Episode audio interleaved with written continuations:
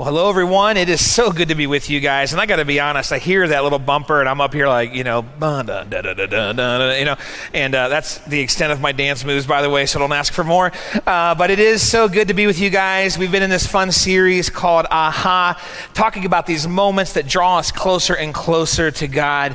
And it's been uh, a fun series. It's been a unique series. So instead of what might feel a little bit more normal around here at Grace, we've been kind of walking through some of our stories stories and how God has gotten a hold of us and helped us have these aha moments so that we can have a clearer and more connected relationship with Him, where He uh, kind of flips the switch on and helps us to see what it means to have a relationship with Him, or see Him more clearly, or see Him uh, and be more close with Him, whatever it might be. He does that uniquely and individually in our lives, and it's been fun to walk through those things. But before we get into that, I got to be honest, as much as I've loved hearing from Pastor Jeff and Pastor Josh and had the honor of sharing with you guys last week, something has been bothering me about this series. And I, I, I, I, couldn't put my finger on it. And this week I finally did. And I realized these colors are broken. Um, and so if you know what I'm getting at, you know this is this is just wrong, and I can't believe Pastor Jeff didn't catch this. Uh, and so uh, I'm going to have a conversation with him. But in the meantime, I fixed it, and so. Um, we, yeah.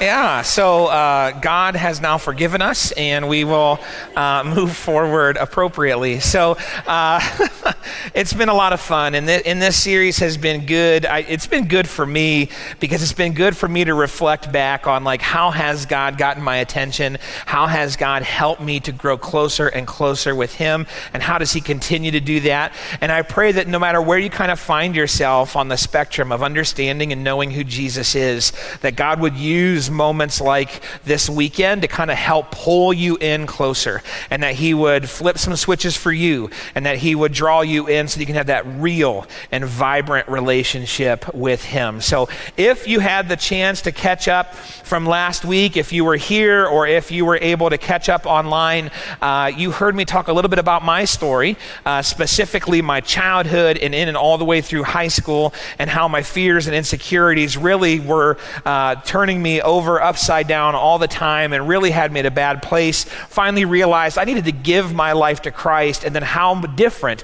uh, my life has been, honestly, since that moment, since that weekend, uh, where God has become real in my life and helped me understand what it means to be connected with Him truly. And so we're going to kind of pick up a part of my story right from there as I kind of uh, worked into college. And so we're just a couple of uh, months past my, my aha come to Jesus moment, and I'm headed into college college, and I'm going to college really for two different reasons. Uh, you know, there's, there's apparently this studying thing that you're supposed to do in college, and uh, I went to school to uh, pursue being a sports broadcaster. Uh, I realize now that I have a face for radio, and I thought, why not go for that and just really run after a sports career doing the color commentary uh, or the play by play? I didn't really care, just love sports, thought that'd be a blast.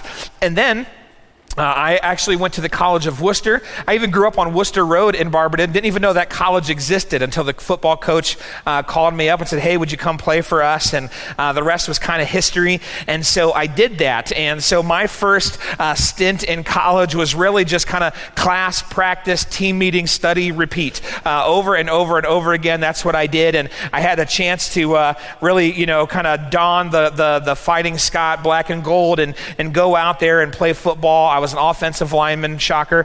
Uh, but I had a lot of fun uh, just pancaking other players, and even early on had a good uh, kind of run at my football career. The first few games went honestly pretty well for me. Uh, I got to play my first varsity game just three weeks into the season of my freshman year.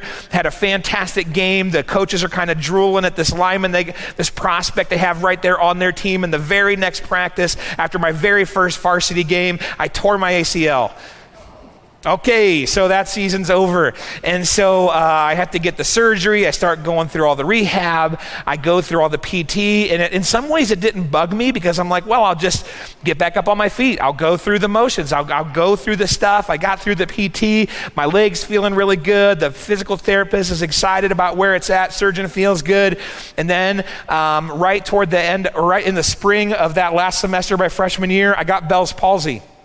And so, uh, Bell's palsy is when half of your face is temporarily paralyzed. So, this is not my Rocky Balboa impression. This is me attempting a full smile. Okay, so half of my face does not work. Ah, ha, ha, funny. Some of you were saying, like, going it ever get better? Uh, and so, jerks. Okay, so, uh, but from this moment on, this lasted about two and a half to three months, okay, where I just couldn't smile. I had to hold my lip up when I was drinking because it wouldn't move. I had to pinch my lips to suck out of a straw, sleep with an eye patch because I couldn't blink, eye drops all day. It was fun and uh, great with the ladies. Uh, and so, like, hey, how you doing? You know, it's just not, didn't work out very well for me. Uh, and so, but this was kind of my reality, and all of that was kind of barreling in kind of at the same time. So, football, b- blown out knee, trying to get back. Then all of a sudden, I get hit with Bell's palsy. I talk with the doctor, and I'm like, what's going on? Uh, how can I avoid getting this again? Because this is terrible. And I had read up, and they told me that the more you get Bell's palsy, the longer it lasts each time. I'm like, how can I avoid that? And he said, hey, one of the things that triggers this is actually uh, hitting your head. And I'm like, that's whoever hits their head when they're playing offensive line. Like, I don't ever do that 100 times a day on purpose. you know, and so uh, trying to figure out what's my next step. And I'm here in college, and this is kind of my identity right? Like I had just given my life to Christ, but I thought now, well, surely this thing that I love, this thing that I love to pursue and play and do, that I've been kind of built for, like I'm in on this. God, surely you've given this to me on purpose. And it seemed like in a moment's notice, it kind of felt like He had kind of pulled that rug out from underneath me. And suddenly my knee is like, should I do this again? My face is like, should I do this again? And I made the hard decision after processing it with some loved ones. I said, I think I have to be done playing football. And that kind of rocked me quite a bit because, again, that's pretty much the whole reason I went to this school. It's what I was even pursuing kind of professionally, even though that was just my voice. I wasn't sure what to do with that. And I want to pause for just a second because if you heard my, the part of my story from last weekend, if this type of event, if this type of decision would have hit me in high school, I don't know that I would be with you today. Like, that would have destroyed me because back in high school, like football was one of the only things I could kind of hang my hat on as like this kind of feels right in life. Everything else, if, as you heard last weekend, was terrible. And so if that would have happened to me then, I, I don't know where I would have been. And I did know, though, that something was different. It's almost like I could sense that something was different inside of me, even though it seemed like all the logistical things in my life were starting to cave in around me a little bit. And so as I'm processing that, I had this like kind of gumption that like God somehow has me in this. And I kind of felt like even God was saying like I know that this is not at all what you expected, but like I have something different for you. Well, as I mentioned, this is college, and it wasn't just football. I'm also taking some classes. And because of my new faith, because of my religious background, I kind of stumbled into a religion class. And so I'm getting into this class, and I'm realizing very, very quickly that there are a lot of questions, there are a lot of things that come up when regarding our faith that I did not have the answers to. And all of a sudden, as I'm sitting in these classes, I feel like I'm being asked these questions. I'm being challenged. I have to read certain books. Different classmates in the class are talking about their perspectives, and all of a sudden, it's kind of rocking me a little bit. Like, wait a minute, do I even understand what I've gotten myself into when it comes to the faith? And I was being asked questions, or again, they were asking questions like, how do we even know that the Christian faith is the right one? Aren't there a lot of religions out there? And do they all kind of point to the same higher power at the end of it all? And how do you even know that you're right as a Christian? Don't all paths eventually lead there? What if Jesus didn't say the things that you think he said in the Bible? I'm like, I didn't even know that was up for grabs. And so, like, that really started to mess with me a little bit. I remember being asked the question, like, how can you even trust the Bible? Look at all of its contradictions. Look how mean God is in some of these. Are you sure that we can? And these, I'm like, I didn't know. I just knew it was the holy book. Like, that's kind of what I trusted. And that was starting to mess with me too. I remember uh, being asked this question uh, if God is all powerful, then certainly he can't be all good because there's all this suffering in the world. Or if he's all good, then obviously he's not all powerful and he's not the God that he says he is. And like that paradox felt unsolvable at the time. And so I'm like, what's going on? And so here I kind of have this like experiential path that is like collapsing in on itself about who I am and what I involve myself in. And then I kind of got this intellectual faith paradox coming in my way and questioning everything that I know and understand and I've get, recently given my life to. And I'm not sure where to turn because it seems like experientially life is falling apart. Where's God and all that? And then intellectually I'm being asked all these questions and I have no idea how to answer them. And yet, it's as if somehow, some way, I knew that God was holding on to me. It was like experientially, I knew that despite all of this stuff swirling around me, something was just still right. Something was just still home when it came to trusting Christ, but I had no idea why. And so I really had to process a ton of stuff this, as this 19 year old in college, as I'm facing these questions, as I'm figuring out how my life was pulling together. And then I remember even thinking through my past in church. And if, again, if you heard a part of last week, you know about my church experience. But today I want to share with you about how, like, it was just hard to watch my grandfather be a pastor but not because of hopefully what you see when you're here at Grace, but because my grandfather kind of owned and controlled everything. So not only did he do the things that like pastors obviously do, like preach and lead the ministry, but he also was like the only one that was allowed to fix the boiler if it broke. Like he would fix it. He was the only one that mowed the lawn. He was the only one that would do the touch up paint. He was the only one that would make sure things were clean enough after event. Like he did and owned everything. And I think honestly that that was out of his love for the Lord and out of his love for the church, but it's almost like he kept everyone else at bay, at arm's length, and wouldn't let them get involved in the ministry. And I remember watching that and thinking through some of that baggage that I uh, unpacked last weekend. And like, I thought to myself, I don't ever want to do that to the point that in this religion class, my freshman year of college, I wrote a paper that I would never become a pastor. A prophet I am not. Uh, and so I, I kind of swore off. I will not be a part of like figuring out how to answer all. I don't know the answers to those questions. I don't want to be anything like my grandfather, not in an insulting way, just knew that wasn't a path I wanted to go down. And I didn't know how God interacted. So I'm like, there's no way I ever want to have the responsibility of being in those shoes and helping do those things. Well, as I'm processing all of these places in my life, I remember stumbling across a passage because, you know, when you're young in your faith, that's what it feels like most of the time when you're reading the Bible is like you just kind of stumble across a passage. Uh, most of us early on don't know where to start or how to read it or what we're supposed to go to. And I do remember stumbling across this passage in John uh, chapter 9 that talked about this man that was born blind. And I remember just resonating a little bit with his story because he was born blind. He did he could not see from uh, his birth. And so his whole life, he kind of navigated uh, every day just not being able to participate in society. There was no way in that time, in that era, for him to really do a whole, whole lot. Well, you fast forward to his adult life, and he has an encounter with Jesus. And Jesus, the short version of this slide, is that he makes some mud with his spit, takes that mud, wipes it on his eyes, tells him to wash it off, and when he does, he can see this is ridiculously awesome, right? Like, this is how did that happen? And yet, here's this man now finally seeing color, now finally seeing facial expressions, now seeing trees, now seeing birds, now seeing people's inter- He is, for the first time, experiencing what that whole taken for granted side of most of our lives look like. He is now seeing what life looks like. But instead of most of the people in his life celebrating that, instead they're questioning it.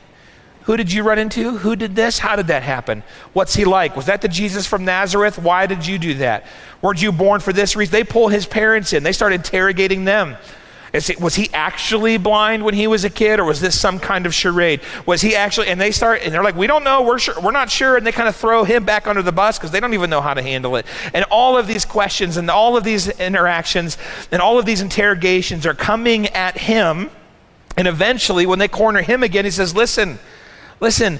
I don't know much about this Jesus, but one thing I know: I was blind, and now I see." Like, I don't have all the answers figured out about this Jesus guy. I don't know what his background is. I don't know where he came from. I don't know what he believes about who God is. I don't know any of that. But I do know that when I interacted with him, I used to not be able to see, and now I can.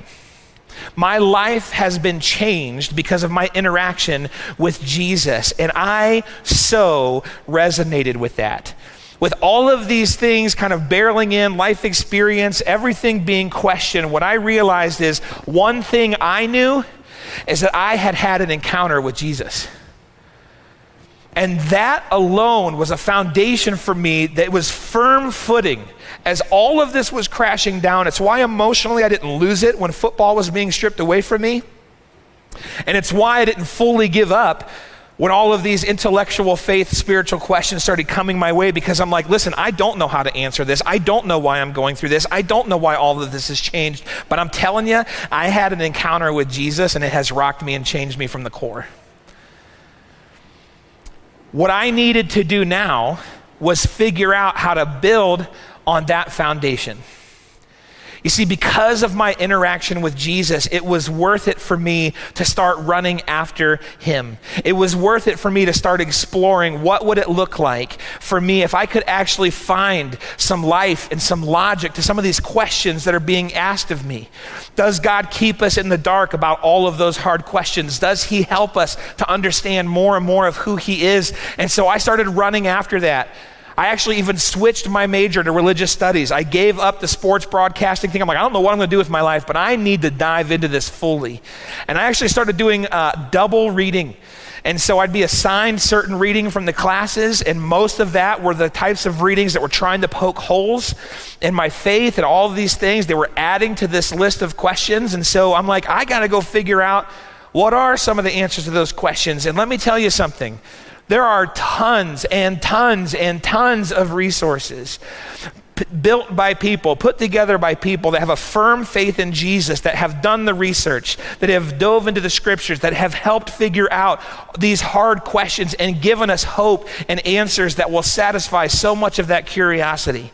And so, as I started to kind of read both ends, it started to build this foundation that actually helped me see Jesus so much more clearly. And suddenly, as these things were hitting me in my life and these questions were being asked, even more so, I was like, I had an encounter with Jesus, and Jesus is incredible. And I'm telling you, it's all good. Let's run after this. I remember discovering things like the fact that the Bible is actually one of the most reliable ancient documents that exist on the planet. That if you're going to trust anything that's ever been written thousands of years ago, the Bible is the most reliable. That if you're going to trust human witness and, and eye, eyesight or eyewitness testimony about how things have happened, that the resurrection of Jesus, that someone being dead and coming back to life is one of the most well documented uh, events in history in terms of people witnessing a resurrected human being who was dead and is now alive again. And so on and so forth. These things continued to show themselves. I just had to keep running after it and digging deeper and seeking out who my God was. Now, as I looked at my faith, as I looked at my relationship with Jesus, as I started to examine all of these things, there was still a side of me that really wrestled with, but what do I do when people, when life, when questions interrupt this foundation? And as I was trying to think through that, I, I, I kind of thought through this illustration that I want to share with you guys a little bit. It's kind of fun, and I'll be honest, this is one of the most fun I've ever had preparing for a sermon. Um, I got to play with Legos. I promise I am an adult, but every once in a while, the kid in me comes out, and I got to build this character here that probably all of you know as Batman. All right, this is Batman. Okay, if you didn't know, I don't know how you didn't know that, okay? But like this is Batman. And so I remember as I was building this, not only was I having some fun, my little girl uh, and I, she helped me build a good chunk of this. And as we were doing it, she's asking all kinds of questions. And as we got closer and closer to the outside of it, she's like, Dad, a lot of these like this is boring it's just black like where are the colors like where are the things? And like to like she started saying like well we maybe we could swap out some of the pieces. And you know so she thought for sure that like we probably needed to add Olaf to this because Olaf likes warm hugs. And so why not just snap him on there? Like Batman needs Olaf. And Batman apparently also likes warm hugs. He doesn't Batman doesn't do anything like that. But hey, there he is. And then, of course, we needed uh, Captain America to be added to Batman because you can't just have DC only. You got to add a little bit of Marvel to this, right? And so we'll snap Captain America right there on the top. And then um, we're going to put BB 8 on here because everything uh, lives, breathes Star Wars. And so we're just going to snap him right here on the side because that makes sense. Um, and then, of course, we had this blue piece, and my daughter's favorite color is blue. And so uh, Batman needs a little bit of blue, and so we'll just snap that here, right there on the side, because why not? Uh, and it connects, so that must fit. And then, of course, we have uh, Anna and Elsa's rowboat. Um, and so why not put that on here somewhere? And we'll just kind of put this down here in case Batman needs to go for a little row. Okay, and then all of a sudden, we have this Batman of sorts that has all of these random pieces on it. And there's a couple of things going on here. Uh, first of all, this looks ridiculous, and all of you can tell which pieces don't belong. But at the same time, all of you can still see that it's very clearly Batman. Right? Like, no one is like suddenly like, wait a minute, was that Batman? I thought Batman was there. Where'd Batman go? Right? Now, you're probably catching on that I'm about to relate this to Jesus. And most of you that have been around the faith for a while are like, is he about to say Jesus is Batman? Like, no, that would be blasphemous. But I will say, you've never seen Jesus and Batman in the same room. Just saying, there's a possibility. Okay, so anyway, I'm just kidding. That's terrible. Strike that from the record. Okay, so we have this Batman with all of these extra pieces on here.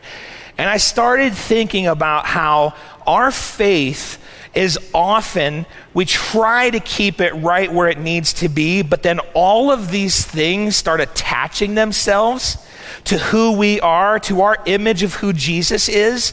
And if we're not careful, we leave them attached, and then we assume that all of those pieces appropriately represent who Jesus is.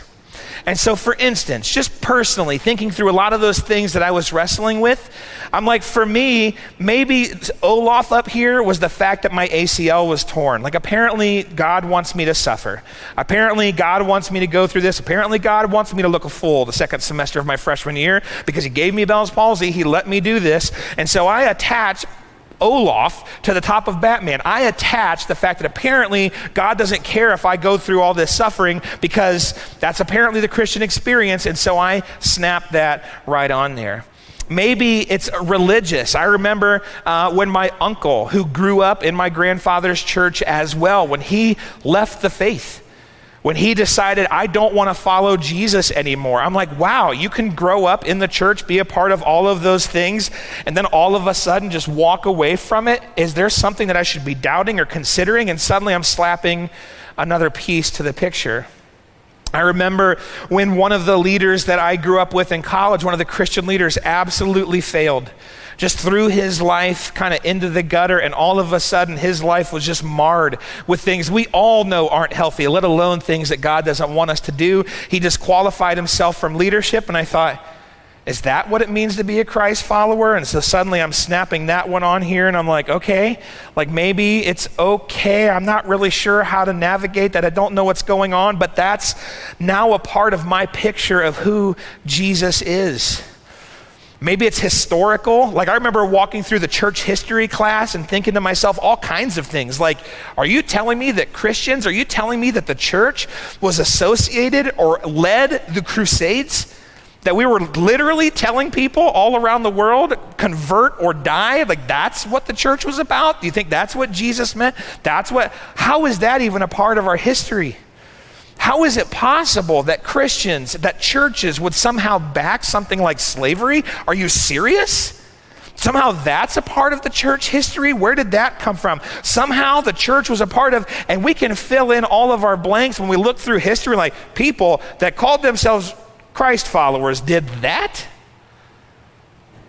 And those suddenly become more Legos that we're attaching. How can they believe that? How can they work there? How can they put that and we're just attaching all of these pieces because they're somehow attached to who Jesus is. They're somehow attached to how we view his church. And all of a sudden, we're looking at this picture and we're like, this, this looks weird. This, this looks a little wonky. And then we fast forward to 2020, 2021, and we're watching people react to things and prioritize things. And does, does being a Christian mean that you follow Trump? Does being a Christian mean that you follow this? Does being a Christian mean that you forsake this? Does, does being a Christian, and we're asking all these questions, and all of these pieces just keep getting added on and on and on. And pretty soon we're looking and we're saying, like, well, I mean, if you're going to follow Jesus, that's ridiculous. And we don't know what to do. Because similarly, like I was in college, we're like, man, my experience is adding these pieces. And wow, these are good questions. And those pieces are on there and they're attached, and we feel stuck. And because we feel like we can't answer the questions, and because we feel like it's so hard to justify what we're seeing, we're left with this marred image of who Jesus is, and we don't know what to do with it. What I started to realize all the way back when I was in college and running after this stuff, running after what does the scripture really ask of us? What did the life of Jesus really represent? What picture was the Old Testament painting? How did it point to our need and the satisfied life that was in Jesus Christ? When I started to really run after who Jesus was, what I started to realize is all of these things actually come back off. Jesus was heartbroken when my uncle decided to walk away from the faith. Jesus is disgusted with a lot of that historical stuff that Christians, that the church was a part of. The Crusades, he's not high fiving us for that one. Slavery, no way. Doesn't matter if people said, I'm a Christian and I'm a part of that. Those were extra pieces added to who he was. Says, no, no, no, no, no. That's not who I am. You have to go back to the core of who I am if you want to experience who I actually am. And what I started to realize was that Jesus was a stronger foundation than any and all of these questions. Jesus can handle it because it's not who he is. When I would recommend, when anybody would recommend you should run after Jesus, they're not saying you need to go after this. They're not saying you need to get on the rowboat. They're not saying you need to go after the random blue piece. They're saying you need to go, this one's really stuck, but that's kind of how it feels. You need to go after the person of Jesus. Not the junk that other people add, not all of the complications that people are trying to put on to all of that experience. Those are imperfect people trying to attach certain things from their lives to the person of Jesus. But Jesus is a real being. He's a real, true, personal God. He's a real, true human man that lives and knows who he is and is knowable and all of this junk that we keep trying to find a place to attach, he's saying, hey, that's not me.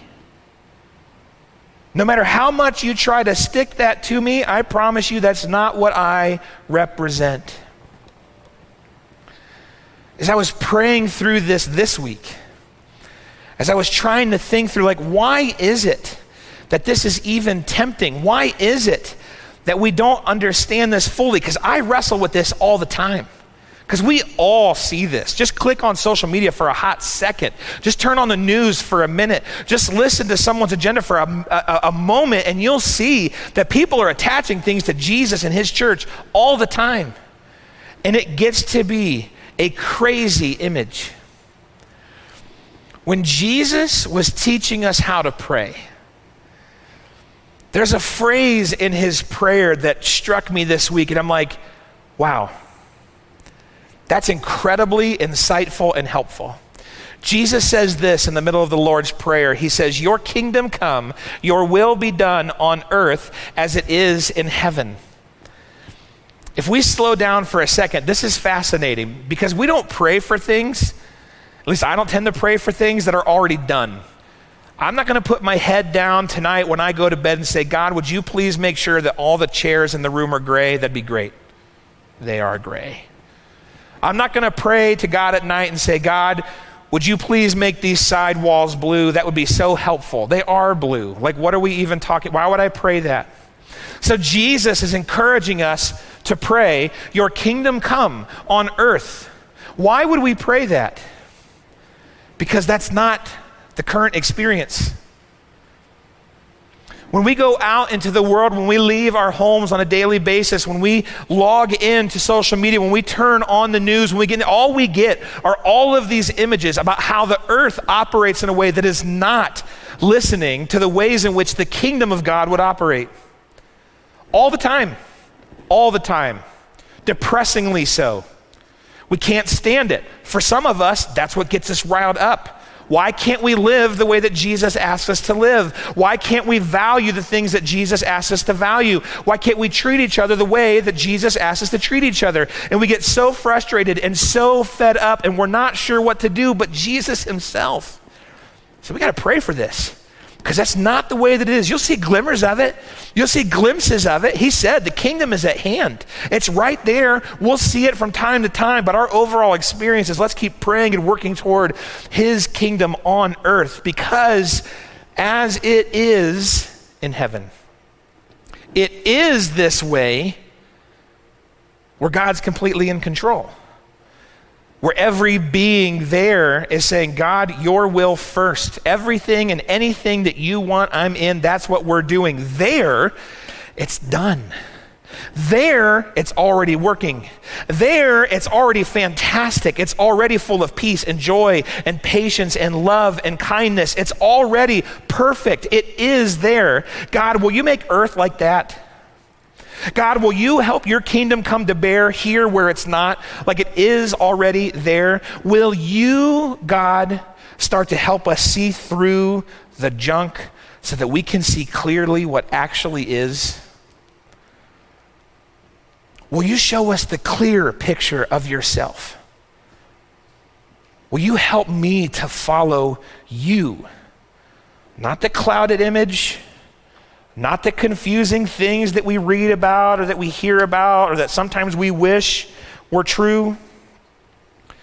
But will you help us see and follow you? Because you see, when things are lacking, we have hope in what's to come. Sometimes people are going to slap things onto the faith that have no place. Sometimes I'm going to accidentally slap things onto the faith that have no place. Sometimes you're going to. So, God, will you bring your kingdom to bear on earth like it is to heaven? Will you help me to see clearly who you are and what you represent and what you're calling us to? Because when we see him misrepresented, that's why we need to love. When we see him misrepresented, that's why we need to extend grace. That's when we can actually be a part of bringing his kingdom to earth and show what it would be like here as it is in heaven. What I started to discover as I was diving in, trying to get a clear image of who Jesus was, I discovered some things that I could know, that we could know, that could strengthen that foundation. Things like the fact that God loves me. God loves me like a father loves his son in the best of ways possible, in ways we can't fully imagine. Like God is the perfect father. He loves me and he wants to give me life. God knows what brings me life. And he also know what breeds death, and he's trying to protect me and keep me away from those things. When you say it like that, that's a no-brainer. God just happens to call that stuff sin. God knows what destroys us and what eats us from the inside out and tries to protect us from those and will forgive us from when we step into it, forgive us when it overwhelms us. And that's why Jesus did what he did. And we can know that, that Jesus died on the cross for our sins. We can know what love looks like. And he wants to show us how to receive it, and he wants to show us how to give it. We can know what forgiveness looks like. We can know what grace and justice and mercy can look like. We can know what life is and what life eternal is. We can know all of this. And those foundations are key. That's the gospel. That's the good news. This is what we trust in Jesus. But our temptation, our life is so full of people trying to put pieces on to the image that we're not exactly sure all the time of what to do, and that's why we have to keep running after the foundation of Jesus. A lot of times we think that people mess things up, and we're not sure how they could be so hateful. And we're not sure how they could be so mean to people that just don't see things the way that you do. And I would say, I agree. I have no idea why those people would be that hateful and still try to call themselves a Christ follower. That's a piece that doesn't belong.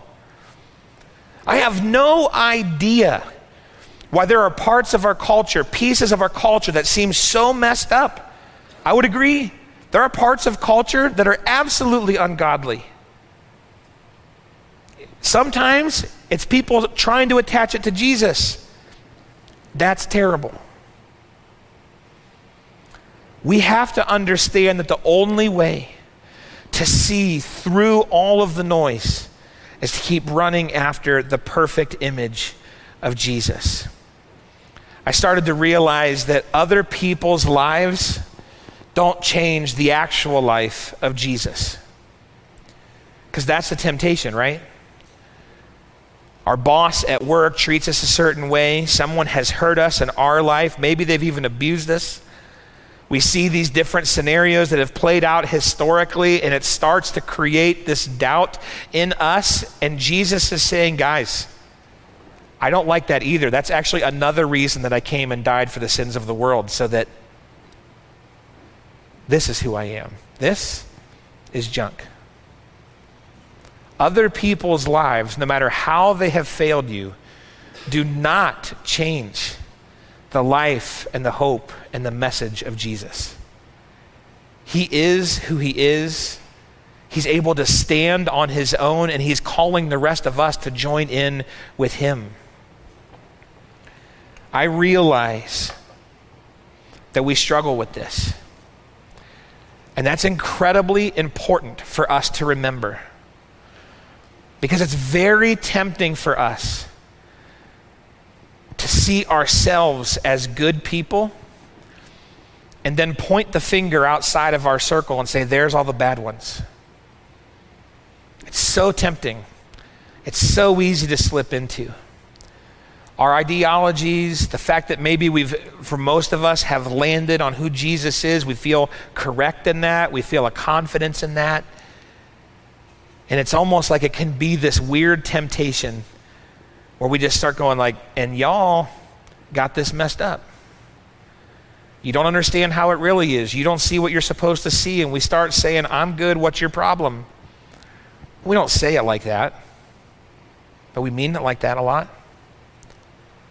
Well, we have to remember, let me rephrase that. What I have to continually remember is I'm a messed up person. Left on my own, I'm, I'm serious. I'm pretty terrible. If I started ignoring Jesus, my life would go in a spiral that you might not believe is possible. My temptations can be very strong. It feels very easy to say, you know what, I'm giving in. We are messed up people. We were and maybe are completely desperate for someone to save us from our own self destruction, from our own sin. We have realized that Jesus takes care of that and invites us to be whole, invites us to new life. And we have stumbled into, by the grace of God, something that is life changing, not because we're good, but because He's good. And when we can remember that, I don't know about you, but I have a lot more grace when I see someone accidentally start clipping pieces on to the image of Jesus. Because I'm left on my own, I'm not that good. Left on my own, I don't understand everything. Left on my own, I, I can't do it. And when I can remember that the only good that ever comes out of my life is because of Jesus, I'm willing to step back in and say, Jesus, I need to peel right back through these images and I need to see you again for who you are. Will you call me to something that is good and pure and life giving? When we see a spiritual leader fall, whether that's somewhere out there in the universal church, so to speak. If you would ever see a leader here at Grace fall, our goal is not to ask you to follow us. I don't, I don't want you to put your faith in me. I'm not, I'm not going to save you. If I'm doing what I'm supposed to be doing well, I'm pointing you to Jesus. Like my, my role, my job, what I'm supposed to do, my role in the kingdom of God is to say Jesus is the answer. Attach your life to Jesus. Don't attach your life to me. A healthy church, a healthy group of people that are trying to follow Jesus, that's our goal. I, I so desperately pray that each and every one of you would be connected personally to Jesus. You can talk to your Creator. You can talk to your Savior. Your life can be changed by Him. You can tap into everything that Jesus has to offer. That's the beauty of what He's done for us. That's the beauty of that new life. Your spiritual leadership is just here to say, go after Him. Run after him. Because personally, I'm not banking on other people's representation of Jesus. I'm banking on Jesus.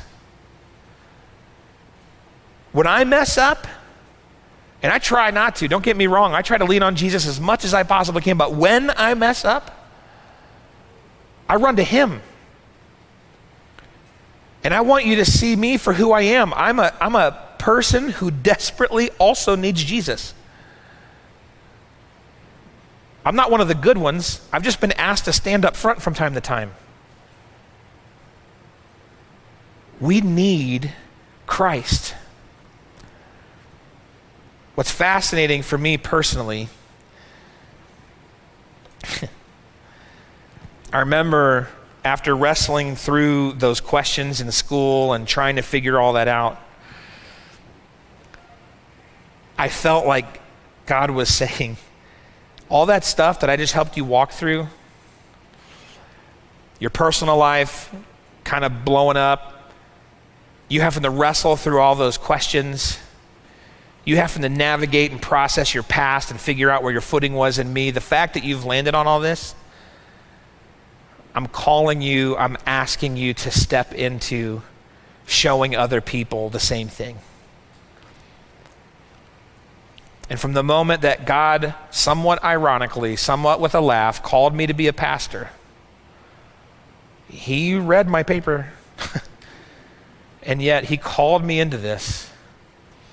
My passion, I believe his passion for me has been help people find me. Help people put their foundation and their faith in me. Run after Jesus. Because we can tear it all down and we can figure out what belongs and what doesn't belong. And we can put all of that away. And then we can rest in the fact that we have found the picture of Jesus. We have found the person of Jesus. And one thing I know, and one thing I pray and hope we all know or come to know, is that no matter what comes our way, the life of Christ, the message of Christ, the hope of Christ is the only thing left standing. It's the only thing that matters. It's the only thing that gets us through. It's the only thing that will bring us to be the people that we've been created to be. It's Jesus. I pray that this weekend, wherever you're at on your faith spectrum, on your faith journey, that God would give you a personal aha moment and that He would call you to that next phase, that next level, that next season of understanding and richness and knowing Him and knowing Him personally. As the band comes out and helps us process this, I want to challenge you, I want to encourage you to maybe take a few moments and whether it's in your head or on a piece of paper or maybe in your phone, whatever, maybe write down some of the things that you've been attaching to your image of Jesus. Maybe pray, God, what are some of those things? Because maybe we don't see them. And God needs to show us. But will you spend this time opening up your heart, opening up your mind to Jesus, and allowing Him to speak to us? And calling us closer and closer to Him. Will you pray with me? Father God, help us. Oh, God, help us. It's so easy to attach all of this stuff onto who you are. It's so easy to start to wonder if those are the true images of you. But at the end of the day, you are a person, you are a personal God with opinions and a heart and compassion and desires that we can lean into and know. Help us, Jesus, to lean into that. I pray for those of us listening that are online or in the room right now. I pray that we would allow ourselves to hear your voice calling us by name, saying, Will you walk with me? Will you let me show you who I really am? Will you place your faith in the foundation that is Jesus and Christ alone? Thank you, Lord. Amen.